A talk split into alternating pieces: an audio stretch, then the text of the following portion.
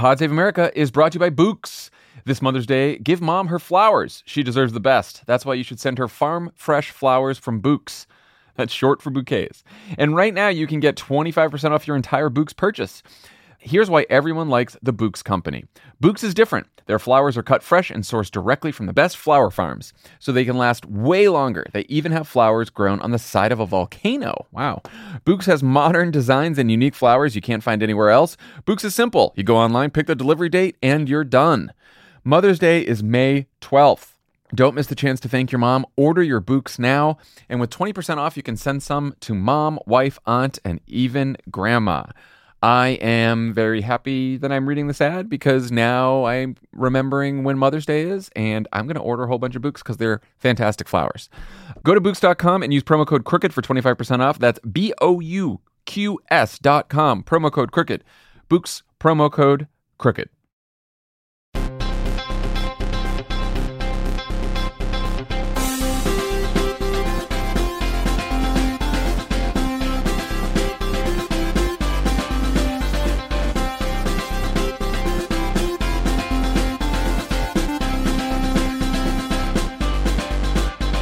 What's up, Madison? Welcome to Pod Save America. I'm John Favreau. I'm Aaron Ryan. I'm John Lovett. I'm Mandela Barnes.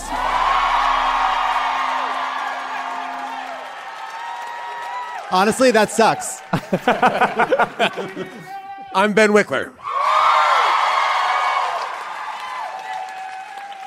We have a fantastic show for you tonight. Wisconsin's next state Supreme Court Justice, Janet Protasiewicz, is here.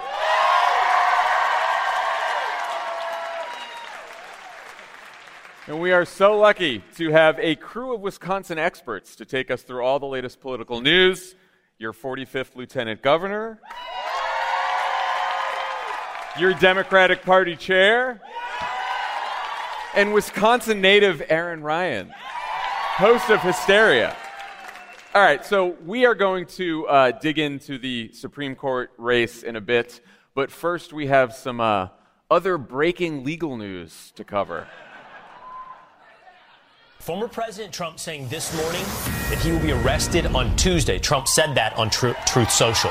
He said, in fact, quote, "The far and away leading Republican candidate and former president of the United States of America will be arrested next week. Protests, take our nation back."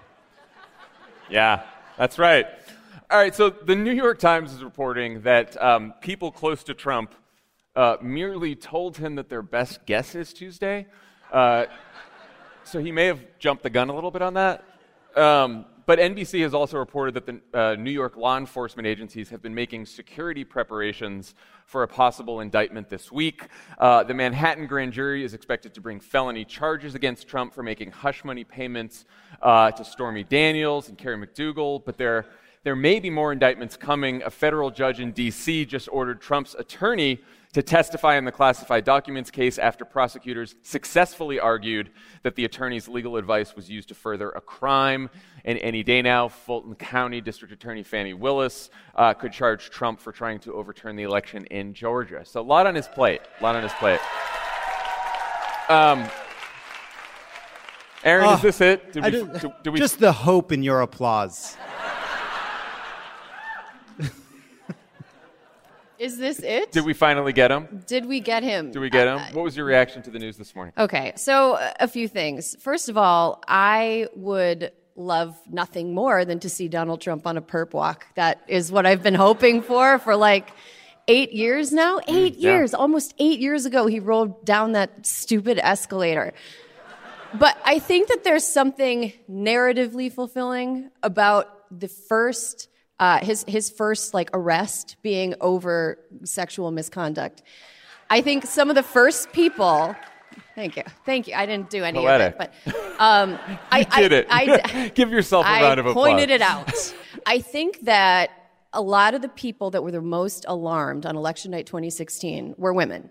because we all knew he was a piece of shit. Like, it wasn't because he had bad ideas, and it wasn't just because he was racist. There was a long list of sexual misconduct allegations, credible ones, like more than 24, that had been made before the election even happened. So there's something narratively fulfilling about the I told you so kind of coming out in the wash, in a way. Yeah. At the same time, I cannot think of any other human being that would treat a perp walk like a campaign event besides Donald Trump.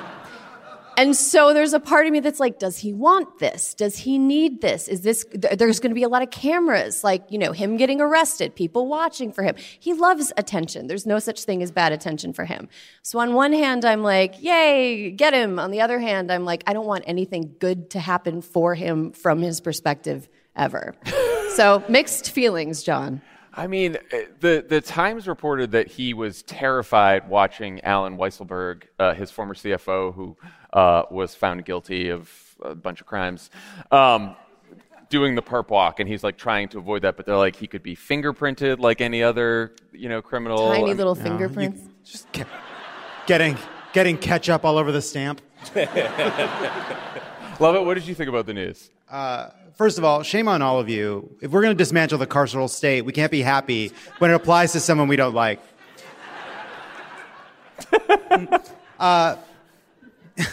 People didn't know what to do with that. I know. Yeah. Okay, yeah. It got what it deserved. It is sort of, it does feel like this kind of poetic thing that, you know, this is sort of like, in a lot of ways, the first crime on his road to the presidency, right? This was what he did before he was elected. And it is serious. And people do go to jail for being involved in this crime, because Michael Cohen went to jail for being involved in this crime. That being said, every examination by legal experts, and we'll leave it to the strict scrutinizers to actually do the legal analysis, are always like, it's a novel legal theory. It's a state law based on a federal crime based on a state law. I'm all for it. We got Capone on taxes, but I want to know what's happening in Fulton County. That's where I'm interested in the insurrection. I want to see that's where he did his finest work. That's his Thunder Road. You're waiting for the sequel. Yeah, This is the kind of dark and gritty Alien. I'm waiting for Aliens. You know what I'm saying? Okay. A lot more action. A lot more exciting. Sure. Okay. Mandela, a number of news outlets have responsibly pointed out that Trump's demand that his supporters protest echoes his pre-January 6th tweets. Will be wild, we all know.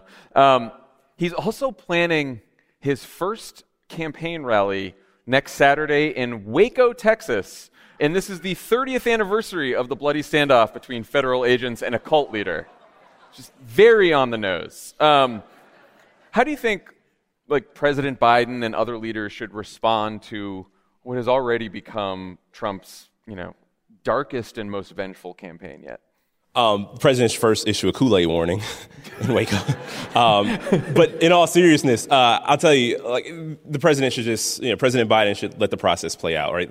We can't mix politics and legal proceedings. Like, Donald Trump obviously broke the law, right? Like, this is a person who needs to be paying for his crimes. And if we tie politics into it, it gives them all the ammunition that they need. If President Biden decides to chime in, that makes it so much weaker of a case. Now, I will say that, I feel like we've been through this before, and I don't want this to be Groundhog Day.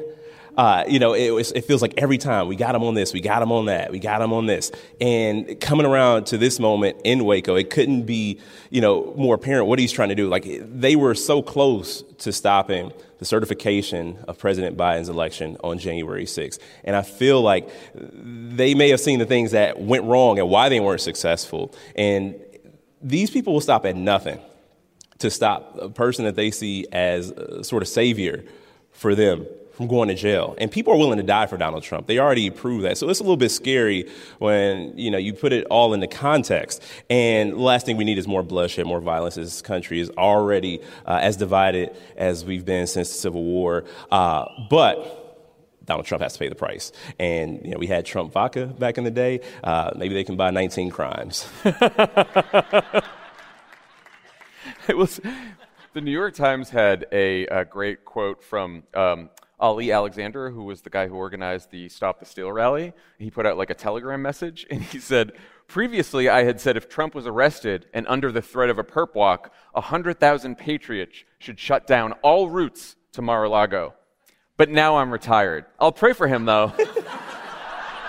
It's just like, makes you wonder if the energy is there for the, you know. So, Ben, some of our country's shrewdest political prognosticators like Elon Musk, Marjorie Taylor Greene, have already predicted that if Trump is arrested, he'll be reelected in a landslide victory. Do you think seeing Trump in handcuffs is the thing that will persuade a lot of undecided voters here in Wisconsin to get off the fence and support him? So there's this whole draft Rod Blagojevich movement that's out there that just, once they saw that guy arrested and sent to jail, it put a halo over his head. That could happen. I'm less worried about undecided voters saying, oh my God, that guy is so bad, I just love him. I'm more worried about Trump's goal to make his supporters feel like they're being persecuted, because his whole thing is giving people a sense of a victim complex that they can then fight back against. And I think for the rest of us, our job is to channel all the feelings we might have about seeing Trump sent to prison, getting accountability, channel that into political organizing so that if there is a rise in turnout, for example, this spring, if they try to do that, we need to channel that into more energy and taking that energy actually into getting voters registered, getting voters to the ballot box, turning this not into people yelling in the streets, but turning it into a tidal wave of democracy. Yeah, and to that point, I mean, look, we it is Groundhog Day. We've been through a version of this. It was the insurrection. And what happened, a lot of people got hurt. Our democracy was tarnished. There was a lot of chaos and violence and mayhem. And it was extremely unpopular. And it didn't work. You know, Joe Biden has had a lot of opportunities as president to hit a ball off a tee. I believe it's called T-ball. I don't know your culture. It's like golf, but much higher up. But President Biden will be able to say, I don't get involved in investigations, and I want to urge everybody to be peaceful. I want everybody to respect the process. There's no need for anybody to do the wrong thing. And there's been a couple moments like that Donald Trump and some Republicans like him have created. There was that moment when he was, you know, you have a bunch of Republican nonsense on one side, and then you have Joe Biden standing next to Mitch McConnell paving a bridge in Kentucky, right? And so Joe Biden has had these opportunities to kind of model the kind of leadership that is actually extremely popular because only addled right-wing internet minds think that normal people who don't pay attention as much as they do find it thrilling to see a president in handcuffs. Nobody wants that. Nobody thinks that's cool. There would be nothing more delicious than having Trump get arrested and fingerprinted and sent to jail and everyone treating it like he had just, you know, I don't know, grabbed money out of a bank teller, and it was no bigger deal than that. And the rest of the country is like, okay, bye, and then moves along and then reelects President Biden in a wave in 2024, and it just becomes a footnote in history, and we never think about that guy again for the rest of our lives. Well, that's why I sort of want him to try to escape.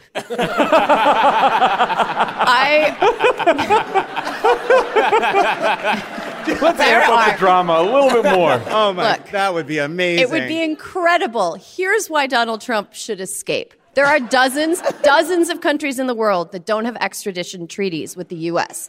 Many of them Donald Trump kind of called shithole countries. But he could, you know, the UAE is one of them. Like, there's a few countries that Donald Trump could go to and just live. Just be there. I kind of wonder if, like, him and Bolsonaro are just going to trade places permanently. Just like, you stay in Florida, I'm going to Rio. Meanwhile, this ends with Trump halfway out of a vent. So here's a question, because I can hear some Democrats ask this question. Like, when Hillary Clinton was under investigation in 2016, Donald Trump and other Republicans talked about it every single day. It was the entire election. So Donald Trump is likely to be indicted for the Stormy Daniels hush money payments, possibly for Georgia, possibly for the classified documents case. How should Democratic candidates handle that on the campaign trail? Should it? I mean, obviously, the right thing to do is say, yeah, we're going to let the legal process play out. I think that's obvious for sure. But do you say no one is above the law? Yeah, nobody's above the law. Talk about law and order, respect for the law. And this is something Republicans try to use all the time. They respect law enforcement, respect the law. Well, your top dude is shown a complete disregard for the law. He will continue to do so. So let's call him on it. Let's call him to task. And Republican politicians should be held to account. And the media has to do a job also at holding them to account for law and order if they're going to support Donald Trump. I also... There is a Republican primary going on, and I think you can boil down what DeSantis is saying is, with Trump, you get extremism and chaos. With me, I'll just give you the extremism. And that's a case that he's, in some level, that's the case he's making. And so I think it's very different to be talking about an indicted Donald Trump when he's the nominee and we're weeks away from the election. Right now, I think we have a bigger task, which is to paint Republicans as a party of extremism and chaos, and Donald Trump as its leader and great exemplar about the kind of mess that they create, the chaos all around them, and what they're willing to do to hold on to power. But we have to paint all of them with this brush because they are all responsible for it, and we can't, because if we start talking a little bit too much about Donald Trump and Donald Trump's crimes, we will end up with a situation where all of a sudden they've rallied behind someone else, because I don't know that even Republicans are as enamored of this idea of an indicted presidential candidate as some of their, pundits say. So we have to be a little bit cautious. Well, the Speaker of the House of Representatives today, based on rumors that Donald Trump might be indicted, threatened an investigation of the Manhattan District Attorney. Talk about, letting the process play out. So, that's where Kevin McCarthy is. Mike Pence, of Hang Mike Pence fame, who, did this big, brave thing, at the Gridiron Dinner when there were no cameras, saying that, what Donald Trump did on January 6th was awful. He said today, he took Trump's side in this and was like, this is a horrible investigation. DeSantis has not said anything yet. He's feeding them info. He's feeding the FBI info. He's hoping this whole thing goes to hell. What would you guys do if you were Ron DeSantis' campaign or Ron DeSantis? Would you just say this is a travesty of justice, or would you use this as an opportunity to sort of needle Donald Trump a little bit? I think Ron DeSantis needs to get in front of the story by performing a citizen's arrest, personally.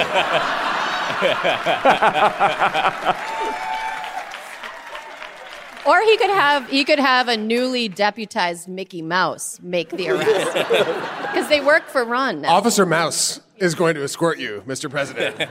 Right, walks right into Mar-a-Lago. Throw them wherever they put the Beagle Boys. Beagle Boys? It's a Beagle Boys. It's a DuckTales thing. Shut up. Look, I think DeSantis has gamed a lot of this out in that he has a kind of argument that he's making obliquely about, I'm precise, I'm on message. With me, you always know that I don't dither, I don't delay or wait too long or vacillate or go back and forth. That basically, I am Trump without the chaos, and I assume he will be making that argument. But that, when the FBI raided Mar-a-Lago, DeSantis came out and did the whole this is an outrage, blah blah blah. If his argument is, I'm Trump without the baggage, I'm Trump without the chaos, this is the baggage, the fact that he's going to be running for president with a bunch of indictments. If DeSantis comes out, and by the time people listen to this podcast, he'll probably have said something, but if DeSantis comes out and is just this is outrageous, whatever, he sort of gives away his whole fucking argument. I think that he can get there's no reason for him not to take a bunch of shot at Democrats, Democratic prosecutors, while still giving him the space to say, we need to be able to kind of run a campaign. We just need to get past some of these distractions of the past, that kind of thing. Okay, but I think just to make something crystal clear, the two worst United States Supreme Court justices were both appointed by Bushes. They weren't appointed by Donald Trump. Alito and Thomas. Those are the two worst. They were appointed by nice Republicans. They were appointed by good, polite Republicans. One's a fucking painter now. One of them is this is a nice war criminal painting landscapes. The fact of the matter is, regardless of how nice or unchaotic or polite or orderly a Republican gets elected to an important office, chaos ensues eventually. Like, we're seeing chaos ensuing now because of judicial appointments made 10, 20, 30 years ago. Yeah. And I think that's a really important thing for Democrats to keep hitting when they're messaging for this election and all upcoming elections. Yeah. And I'll just add, George W. Bush's paintings have a surprising amount of pathos. Sorry about the war crimes? Oh, I need candy at a funeral. But even to your point, though, about DeSantis, though, honestly, his opinion isn't going to change the outcome. So he can take that route. Yeah. You know, he can still take the same tack, and it will not change what happens with Donald Trump being charged or not. Right. So I kind of agree. And DeSantis' whole thing is just culture war all the time. And it's not just that he doesn't have Trump's charm, such as it is. It's also that when Trump ran alongside the toxic stew of racism and misogyny, he also was talking about trade and manufacturing jobs and bullying CEOs who wanted to move their jobs overseas. DeSantis doesn't do any of that. Yeah. He doesn't go to voters' actual lives in any sense. And it feels like if it's just Ron DeSantis kind of flopping around on the national stage, most people are like, why is he doing that? I mean, it's like opportunity cost. Like, what isn't he doing? Well, he's doing all this dumb bullshit. He's not helping reduce the cost of housing for Floridians. He's not helping be more climate resilient. He's not doing the things that people actually need him to do. He's invading Disney World. That's not useful. That's not governing. That's just doing something that's loud and big, and it's not actually helping people. And he's not even doing the things that we'd want him to do, like guarantee us at least 3 or 4 seasons of Andor. Use your power, Governor. You know? There's also a huge blob of seaweed headed towards Florida, but that's another conversation. That's another day. On that note, all right, we will be back shortly with more news.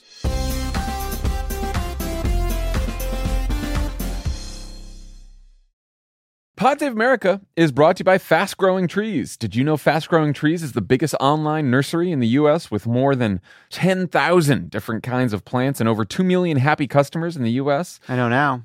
There you go. They have everything you could possibly want, like fruit trees, palm trees, evergreens, houseplants, and so much more.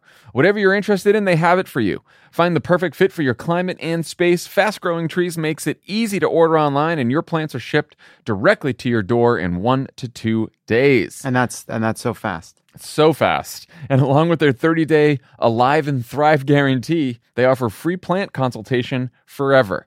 Let me tell you, I'm not very good at keeping plants alive, but they sent us a little tree, and it is... a ficus. It is both alive and thriving. Wow. Yeah. Wow. Big, beautiful leaves. Big leaves. Big leaves. I love the looks of it. Looks great. It came really fast. Perfect. This spring, they have the best deals online, up to half on select plants and other deals. And listeners to our show get an additional 15% off their first purchase when using the code Cricket at checkout. That's an additional 15% off at fastgrowingtrees.com using the code Cricket at checkout. Fastgrowingtrees.com, code Cricket. Offers valid for a limited time. Terms and conditions may apply. Hey, pet parents. Are you searching for the perfect place for your dog to play? Check out Camp Bow Wow. Our safe and supervised doggy daycare and boarding ensures your pup gets the socialization they crave while giving you peace of mind. With our certified staff and clean and spacious facilities, your dog will have a blast making friends and staying active. Join the Camp Bow Wow pack today. Your first day is free. Visit us at campbowwow.com. Franchise opportunities available. This show is sponsored by BetterHelp. How do you cope when there's something weighing on you or something you need to get off your chest? You know the best way to do it? Best way to cope is to talk about it. Not just cram it down, not do what generations of New Englanders have done, just stuff their feelings down, maybe cover it with a coat of booze. No, you got to talk to someone. You got to work it out, get it off your chest. And just by doing that, you will feel better. We all carry around different stressors, big and small. When we keep them bottled up, it can start to affect us negatively. Therapy is a safe space to get things off your chest and to figure out how to work through whatever's weighing you down. If you're thinking of starting therapy, give BetterHelp a try. It's entirely online, designed to be convenient, flexible, and suited to your schedule. Just fill out a brief questionnaire to get matched with a licensed therapist and switch therapists anytime for no additional charge. Get it off your chest with BetterHelp. Visit betterhelp.com/PSA. Go today to get 10% off your first month. That's BetterHelp, HELP.com/PSA. And we're back.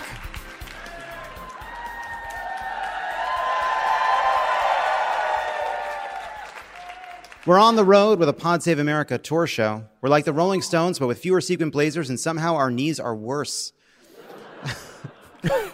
Sorry.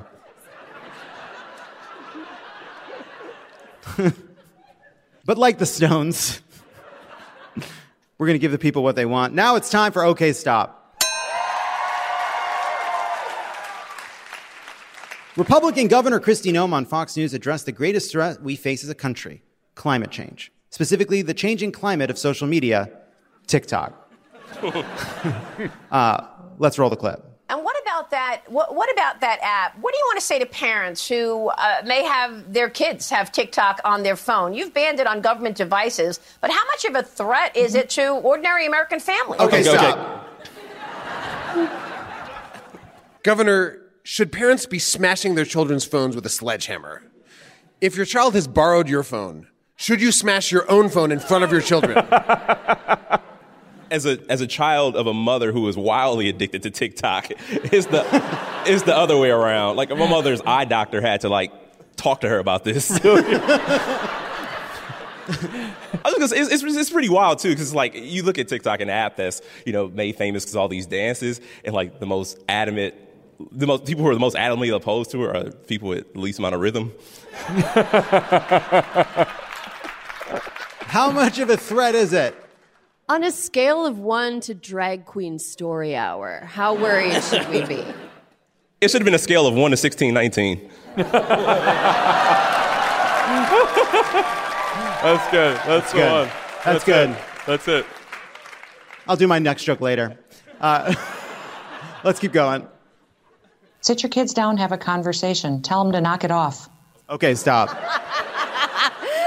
Like the conversation you had with your husband after he kept texting that woman he slept with after your shared annual marital reprieve.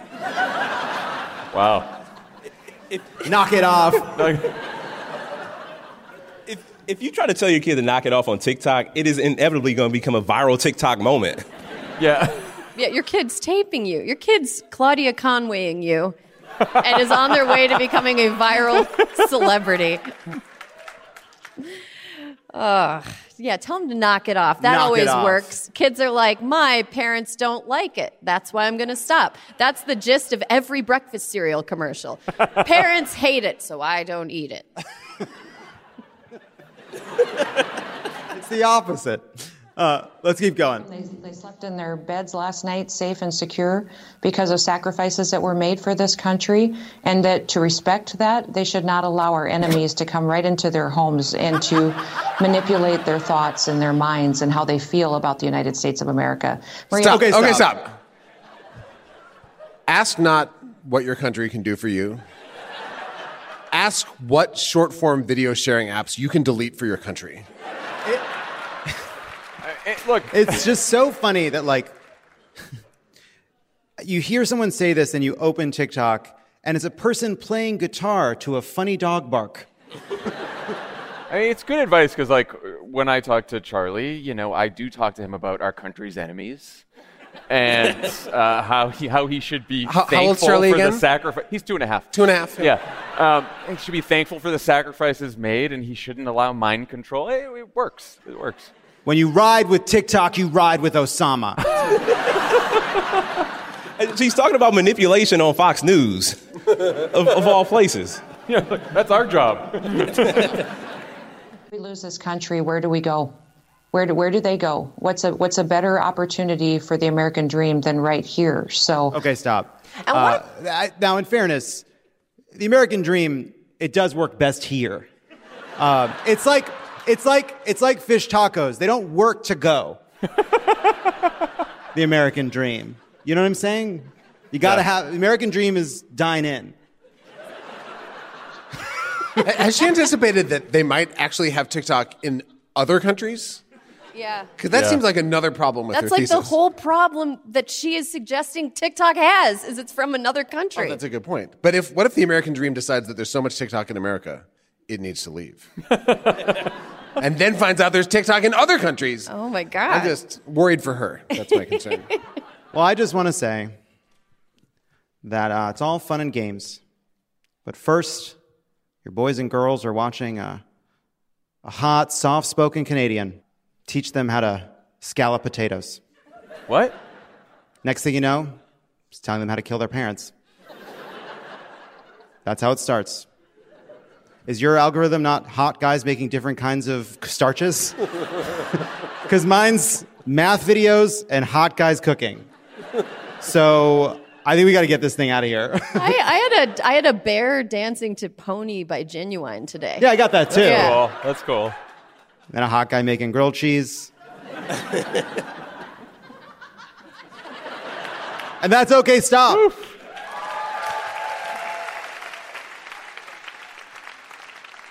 All right, let's talk about America's most important election of 2023. The April 4th race that could give liberals control of the Wisconsin Supreme Court for the first time in 15 years. MAGA favorite Dan Kelly is running against progressive judge Janet, love it? Protasiewicz. Ah, he got it. Here's the thing. Anyone can say Judge Janet, but it takes a Protasiewicz. Yeah! I want you to know that I stole that from Ben Wickler, and I've been stealing it all day. He stole it from Ben, and then he fucked it up at 3 different Canvas events before he finally stuck the landing. Anyone can say Judge Janet, but a Protasiewicz. It takes a Protasiewicz. There we see that. It's Ben. Ben did it.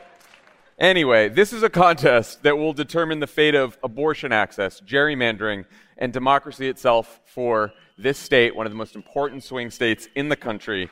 And because the stakes are so high and the state is so evenly divided, it has already become the most expensive judicial race in American history. Mandela, I know there are people listening who've heard that Wisconsin is a badly gerrymandered state, but I'm not sure everyone understands how you basically have one-party rule here, despite the fact that we have a Democratic governor. Can you talk about what it was like governing for Democrats when you were lieutenant governor and how that might change if Judge Protasiewicz wins? Yeah, I'll tell you, it was very frustrating. Like, even in this room, like, think about all the things that are important to everybody here. You know, raising the minimum wage. You know, legal marijuana, right? Like, all these things that people have been asking for. And when we first took office, it was frustrating on many fronts. It was frustrating because we couldn't get our agenda through like we wanted to. We did have the veto, thank God for that. But I will say, though, it was also frustrating when people come up to me, weed's not legal here yet. Like, just we won an election, but the legislature would have to pass this. You know, why did you expand to Badger Care? And it's like, it's because the legislature, every single time. So as purple as Wisconsin is, as close as our elections are, the legislature does not reflect that. You know, overwhelming Republican majorities in both houses that they did not earn, and the will of the people is not being respected. You know, our agenda was our agenda, but it is what the people have been asking for. It's what the people,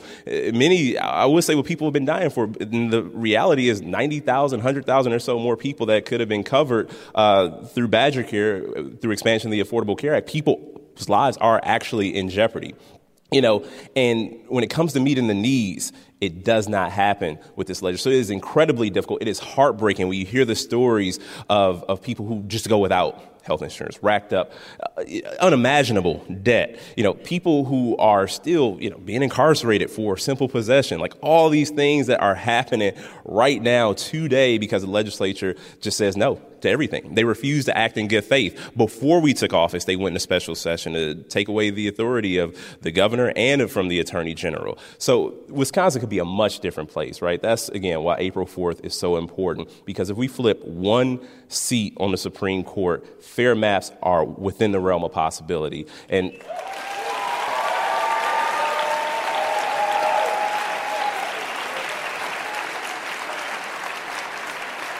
Getting rid of our 1849 criminal abortion ban is well within the realm of possibility. And fair maps for everything else we want, you know? Yeah. So, Aaron, you know, Mandela just mentioned that law, the 1849 law that, you know, makes abortion illegal. Republicans in the legislature just introduced a bill that would create rape and incest exceptions that's already received bipartisan opposition, including a veto threat from Governor Evers. But what does that tell you that they introduced that bill about both the politics of abortion in the state and why the issue is so tied to this race? Well, I think that those exceptions that are that people in red states who consider themselves compassionate are trying to introduce actually expose the dead end of their viewpoint, right? So is a zygote a full human being with rights that deserve to be more important than the rights of the female body that it inhabits, that it needs to stay alive? Or isn't it? Because if it is, then there should be no exceptions under any circumstances. But if it isn't, then it doesn't really matter how the conception... It doesn't make any fucking sense. Here's the truth. Here is the truth.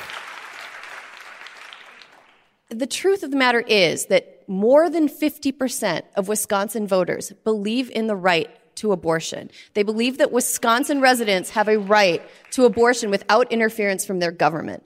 And the action of the state government and this 1849 ban do not reflect the will of the people or the beliefs of the people. And honestly, it's very creepy that so many people who cannot have children that they grow in their bodies are trying to make laws governing what those of us who can must do. It is so fucked up. It is. It doesn't matter. Thank you. The fact of the matter is this proposed exception that is receiving bipartisan opposition is a betrayal of the fact that the Republican viewpoint is not truly sincere. It's just oppressive. And I think what's really, really important for the future of Wisconsin is for people who are on the right side of this to remind people that a vote for any Republican, for any office, is a vote to have government interfere with choices that you get to make about your body. That's it. That's it.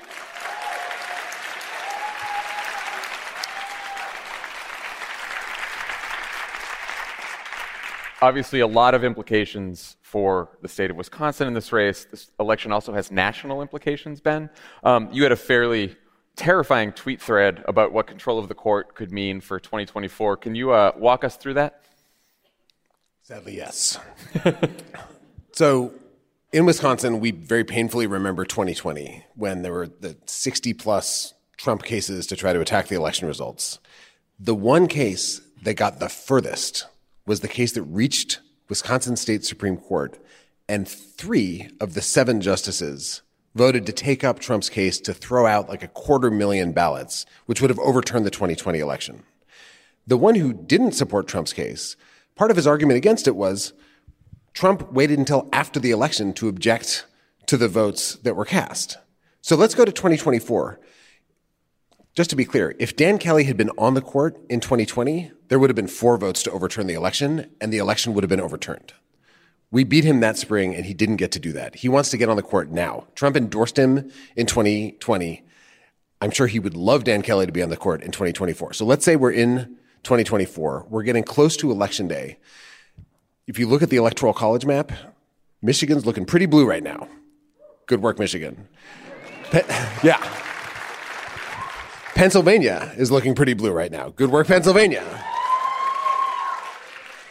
That means that the only state that gets Trump to 270 Electoral College votes, or God help us, DeSantis, it's Wisconsin. This is the state they have to win. That's why they put their national convention here. That's why they put their first presidential primary debate here. That's why they put their next Republican National Committee meeting here. So the whole country is dependent on what happens here in 2024. It's a few weeks before the election, and suddenly Republicans file a whole bunch of lawsuits objecting to ways they know Democrats are voting. I don't know which group of Democrats they're targeting. Maybe it's black voters. Maybe it's student voters. Maybe they have a list of people that they don't want to vote. Oh, it's black voters. It's probably black voters. Maybe it's a combo. They could do a combo. They put these lawsuits in place. The state Supreme Court, with a this is if Dan Kelly wins, With a 4-3 majority, the state Supreme Court takes up their lawsuits. Election night comes. It's looking close. As happened in 2020, Trump gets an early lead because they haven't counted a lot of the absentee ballots yet. And then suddenly, after some weird-sounding claimed irregularities that Republican activists put in, a 4-3 vote of the state Supreme Court stops the count. And the entire country is in limbo. And record scratch, freeze frame, you think to yourself, in 2023, I had a chance to stop this guy from getting on the Supreme Court and casting that deciding vote. This is our only chance to stop Dan Kelly from getting on the state Supreme Court and throwing 2024. That is scary. I'm like, I want to run out of the theater. Yeah, that's scary. That's scary. Mandela, Judge Protasiewicz has so far outspent Dan Kelly's campaign, but Kelly just recently said that the cavalry is on its way. You just ran a Senate race that was decided by about a point where you were considerably outspent towards the end. For people who aren't familiar with the inner workings of a campaign, can you talk tactically about like how and why that becomes so difficult when you're facing a opponent that's spending so much money? Yeah, absolutely. And I'll say that the cavalry has always been there for Dan Kelly. It's how he got through the primary. One donor, in out-of-state donor at that, spent more than every person in Wisconsin in this primary. So in the outside spending, has been there, is going to continue to be there. And it also gives Republican candidates like Dan Kelly an opportunity to not spend time on the phones and go out there and just talk whatever crap they want to talk all across the state. It frees them up of the responsibility of having to, fulfill campaign responsibilities. Now, with that being said, I'm really incredibly proud of the job that Judge Janet Protasiewicz is doing, outspending, Dan Kelly's campaign proper. It is a great position to be in. Huge shout out to Ben, too, that's helped build just a wonderful...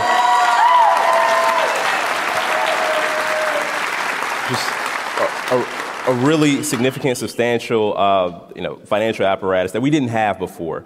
Certainly was helpful to me. I know a lot of y'all got my text messages. So just really thankful for what you've been doing. But it gives us a chance to make sure that our message is communicated, right? Like you see the ads on YouTube, Hulu, broadcast television, cable. You see them everywhere. But the reality is we cannot afford to continue to be out-communicated on any medium, because when we're thinking about these undecided voters, like so many people take exactly what they see in those ads, in those commercials as law, right? The people who aren't in this crowd right now, the people who aren't as plugged in as we are, because the majority of people aren't. And if we aren't getting our information out about Janet, then it's going to be a world of trouble. So, we have to do everything we can to not just match them, but to outgun them. And we're finally getting to a place where it's happening. And if they're saying the cavalry is coming, they mean it. And we need to respond in kind. Yeah. So, Ben, Dan Kelly lost his 2020 race by 10 points. In the primary we just had... 11 points. All right, 11. There we go. Justice Karofsky knows what she's talking about. Someone who remembers the number for some reason. That's good. Good correction. In the primary that we just had a couple weeks ago, I think the combined liberal candidates were 54% and the combined conservative candidates were 46%. So all of this seems like good news, but I've known you long enough to know that you are not sleeping at night, even knowing all of that. So what is keeping you up at night about this race in the final weeks? So the thing keeping me up at night right now is the year 2019. In 2019, I was running for state party chair that spring, and a lot of folks here volunteered to try to help make sure we could win the Supreme Court race in 2019. I heard that whoop, thank you. In that race, the progressive candidate was up significantly in the internal polling that both sides were seeing, and some conservatives had walked away from the conservative candidate. But in the final week, a super PAC funded by Leonard Leo, the guy behind the Federalist Society, who's sitting on about $1.5 billion that a conservative donor gave him, that super PAC flooded the state. And what they did was spike Republican turnout. Republican Trump voters who don't normally vote in spring elections surged out. They used a ton of messaging to make them feel like they were being victimized. And we wound up losing that race by 5,981 votes. That's less than one vote per precinct across the state. So as we go into the home stretch, the wind is at our backs. I mean, we are outspending the other side. The other side has more independent expenditures, but because Scott Walker actually changed the law, the state party for state candidates, I wish it was true for federal candidates like Senate candidates, the state party is allowed to provide unlimited support to our candidate. The candidate is doing an amazing job.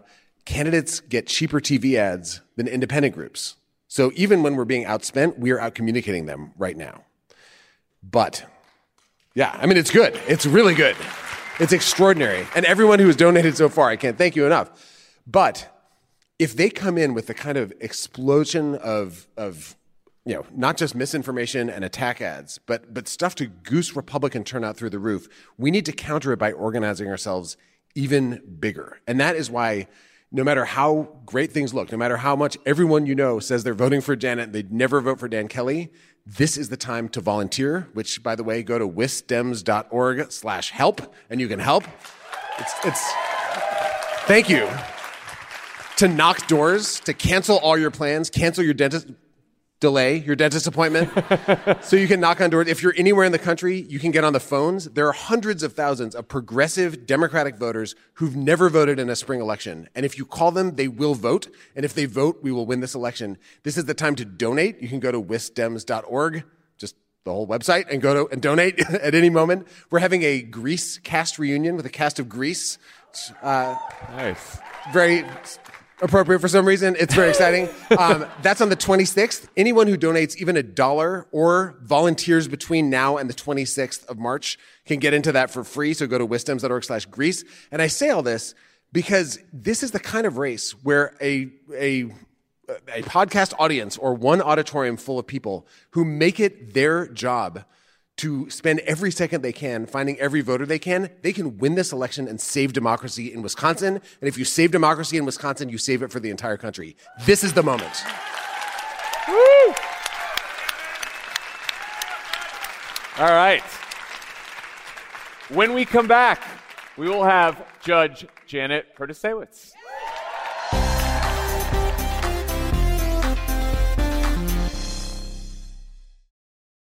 It's that time of the year.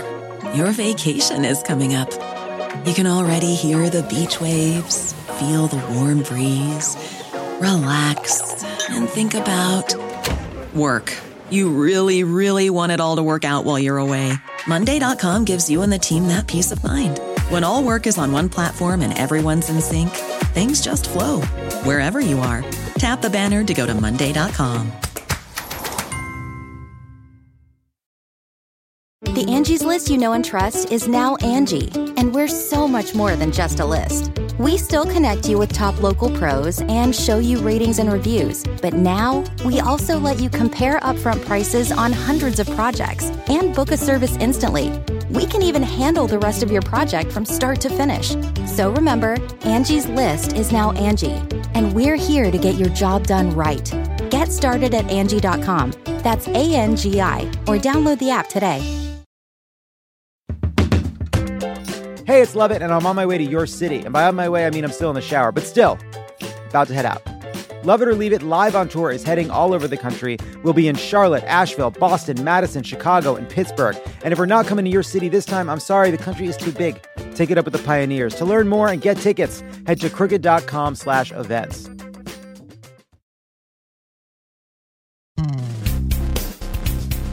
Ladies and gentlemen, please welcome to the stage Judge Janet Protasiewicz.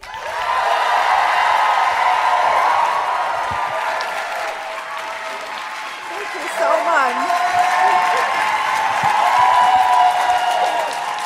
Wow, what a great life.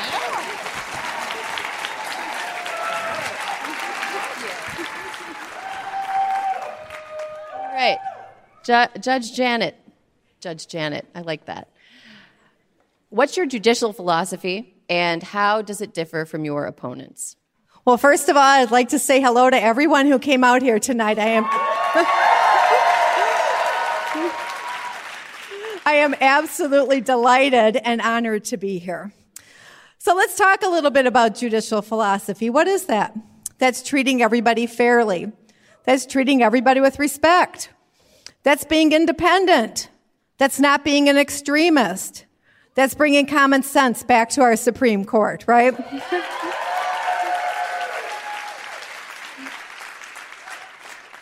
My opponent, Dan Kelly, is the opposite of that, the 100% opposite. He has predetermined outcomes. That's what he does. He's been bought by the Republican Party of the state of Wisconsin. I tell people he's not a conservative. He's an extremist. We know exactly what he's going to do. We know exactly what he's going to do on every case. We know exactly what he's going to do on every case that's important to us. He is extremely dangerous. He is dangerous for the people in this state. Okay, so right now, as we've discussed on this stage, legislative districts in the state of Wisconsin are so gerrymandered that it's really hard to get anything done. In a lot of cases, the best hope that Democrats have is to just elect a governor that will veto all of their crazy laws.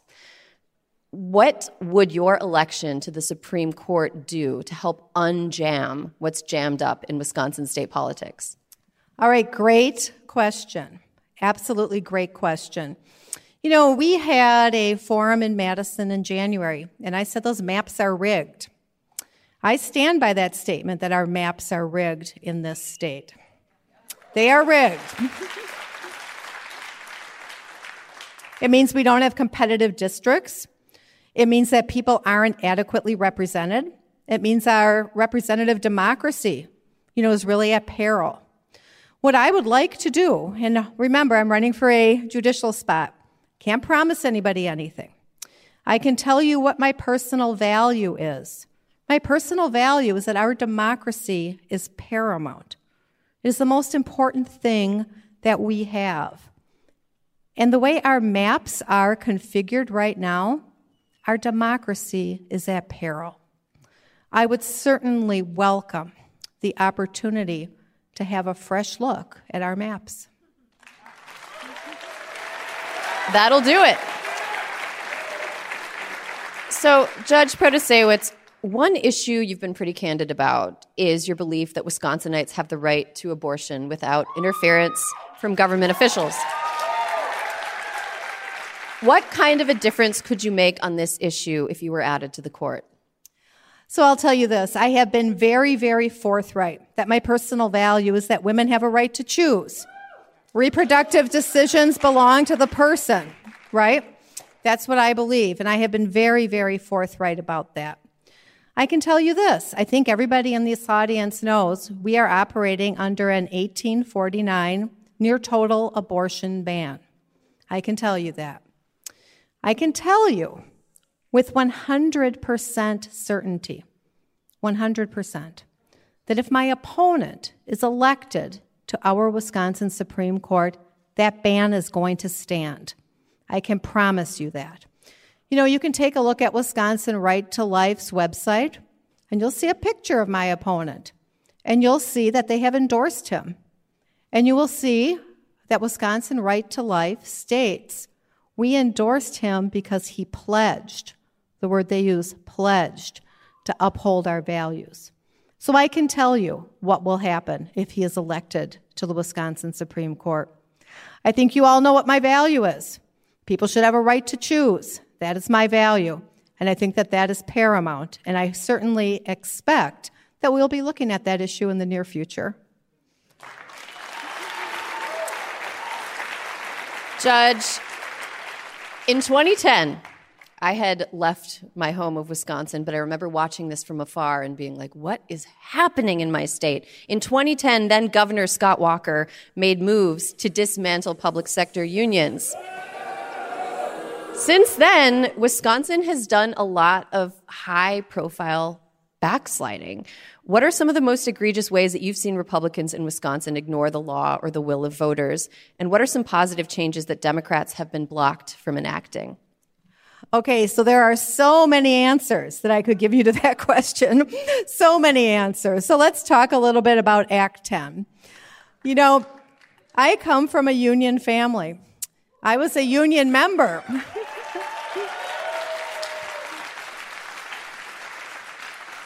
I was a union member when Act 10 was enacted. So what action did I take? At that point, I was an assistant district attorney in Milwaukee. I signed the governor's recall petition. And I came to this beautiful city, and I marched at the Capitol in protest of Act 10. And this race has received so very much attention. The New York Times asked me about it. And they said, what do you think? Do you think that Act 10 was unconstitutional? And I said, well, I agree with the dissent in that case, where the authors said Act 10 is unconstitutional.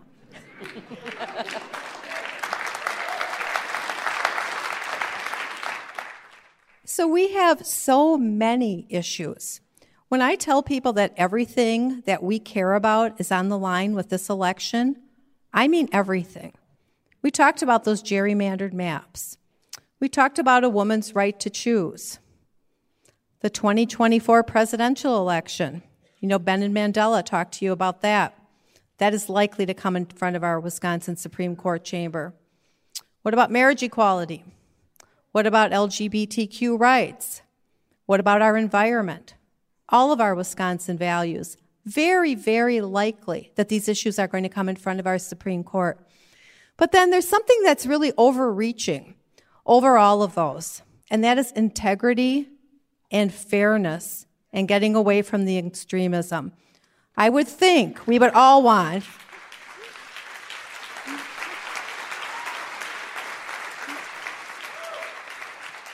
you are a fun group.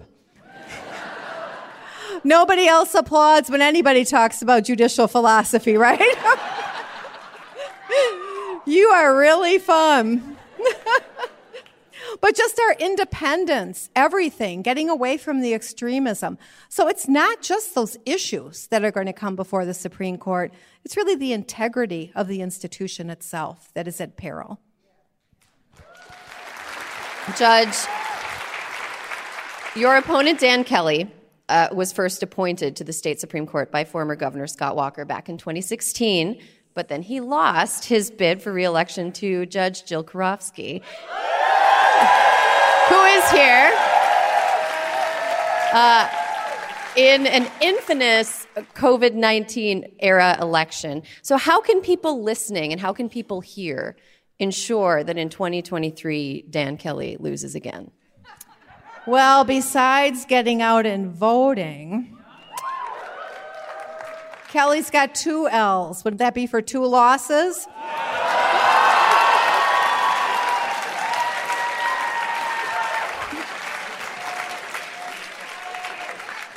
Protasiewicz has a W. What does that stand for?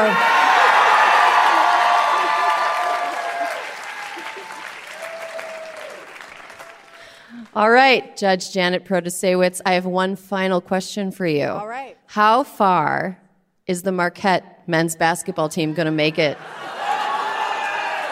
All the way.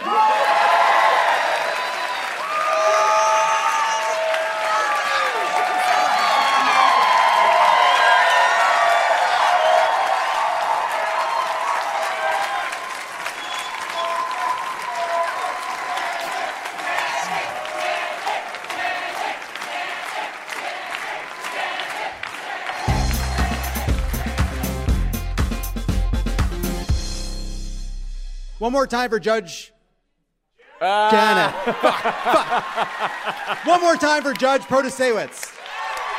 I got it. And you know, we're back. You know, it takes a Protasiewicz. Yeah, there it is. Although Senator Tammy Baldwin taught us just an easier way to remember, which is just Judge Pro-Choicewitz, which doesn't work, but is good messaging. It's been a pleasure to join all of you here in Wisconsin.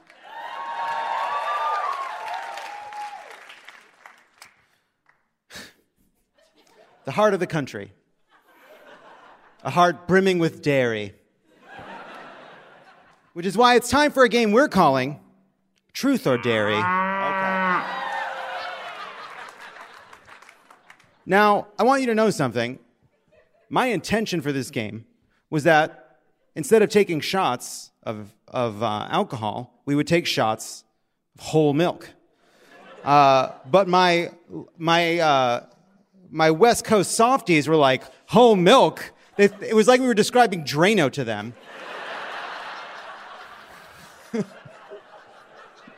But luckily for us, Ben Wickler and Mandela Barnes want to show their face in this state for the rest of their lives. So they're going to do milk. And I'll tell you one other thing. When I said, oh, but if I'm hosting, I don't get to have the milk. And then someone on the team was like, you mean have to have the milk? And I meant, no, get to have it. Here we go. Enjoy. We're going to deal with her later. So it's time for a quiz about dairy. Are you ready? Mm-hmm. And if you get it wrong, you have to take a shot of either dairy or alcohol. All right? You're ready? You have a shot ready to go? There's no dairy on this table. Yeah.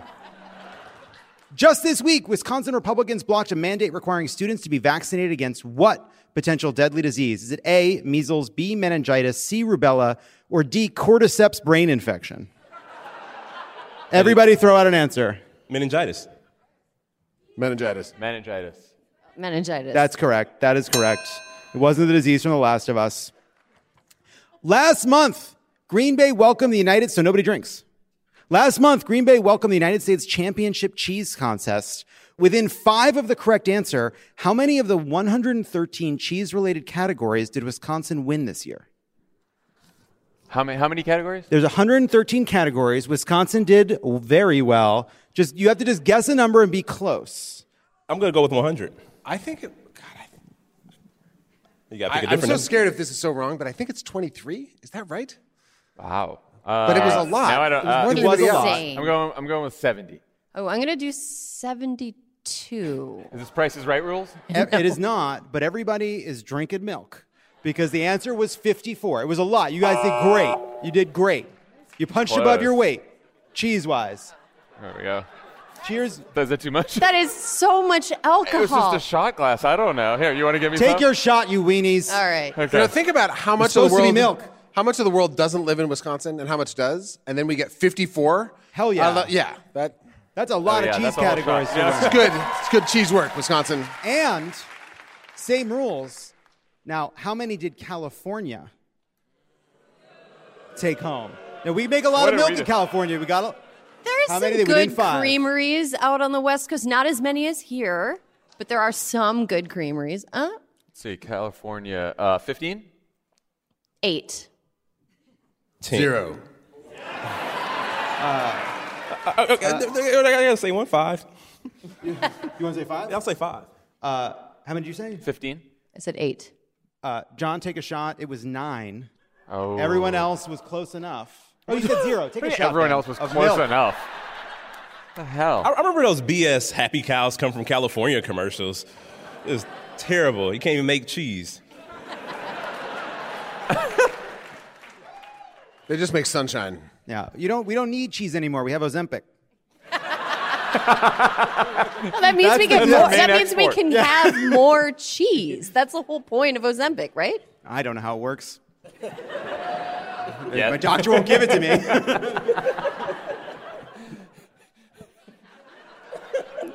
Last month, the FDA released draft guidance stating that non-dairy beverages can market themselves with the word milk, provided they include information comparing the nutritional value of plant-based milk, a suggestion farmers across the country are taking umbrage with. In fact, earlier this month, Senator Tammy Baldwin submitted the Senate version of what bill? Pushing back on calling plant-based milk milk. Was it A, the Dairy Pride Act, B, the Milkionaire Act? The what? Milkionaire. C, the Counterfeit Act. Or D, the Misdairy Act. I'm going to go with A on that one. It's Tammy Baldwin, so I'm guessing counterfeit. Dairy Pride. Dairy Pride. It's Dairy Pride. Aaron, take a shot. Take a shot. It's not just a bill here, to be clear. Dairy Pride is what this state is about. I'll take the shot even though I got it right. This just ends with just milk, just the stage covered in milk. Debauched dairy experience. This is unrelated to dairy, but it's still a good question. In February, Wisconsin Senator Ron Johnson called what American institution a Ponzi scheme? Was it A, student loans, B, the Girl Scouts, C, Social Security, or D, Ticketmaster? It is always Social Security. It's got to be Social Security. It is. It's Social Security. I wish it were the Girl Scouts, though. That'd be hilarious. The University of Wisconsin-Madison was the first college in the nation to offer a major in what subject? A, dairy. B, film. C, women's studies. Or D, Russian. It sounds like dairy. Dairy. But maybe it's women's studies. No, it's dairy. It's dairy. Oh, no, I have to drink some milk. You got to drink some milk. Now, before we go, we were backstage. Ben said, I want to make sure I plug what we're trying to do to win this race one more time. And I said, fine, but you have as much time as it takes me to drink a quart of Sassy Cow chocolate milk.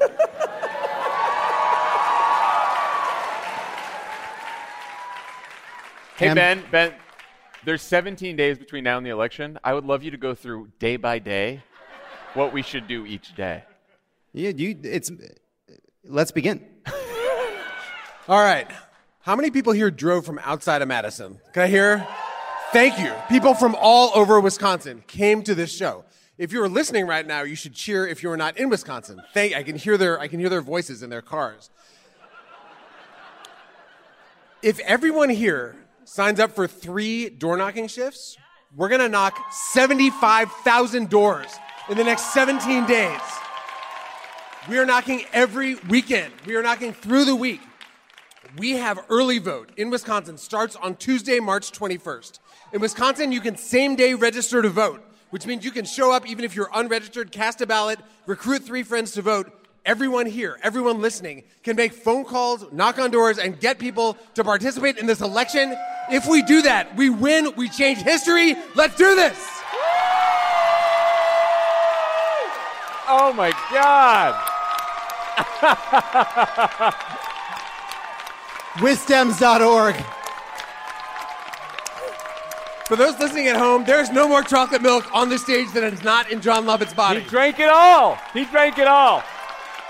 Thank you to Ben Wickler. Thank you to Mandela Barnes. Thank you, Aaron Ryan. Thanks to Judge Janet Protasiewicz. Go vote for her on April 4th. Thank you, Madison. Good night, everybody. Oh, my God. That's a lot of milk. That's a lot of milk.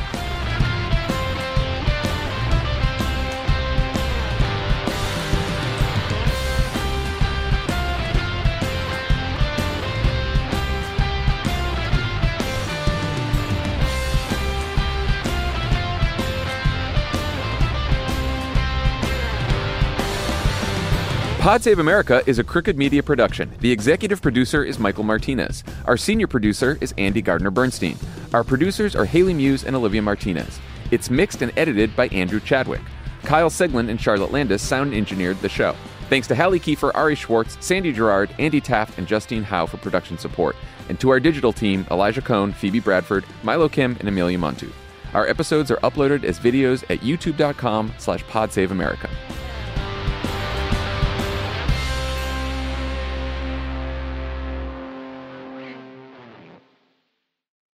It's that time of the year. Your vacation is coming up. You can already hear the beach waves, feel the warm breeze, relax, and think about work. You really, really want it all to work out while you're away. Monday.com gives you and the team that peace of mind. When all work is on one platform and everyone's in sync, things just flow. Wherever you are, tap the banner to go to Monday.com. You can live out your MasterChef dream when you find a professional on Angie to tackle your dream kitchen remodel. Connect with skilled professionals to get all your home projects done well. Visit Angie.com. You can do this when you Angie that.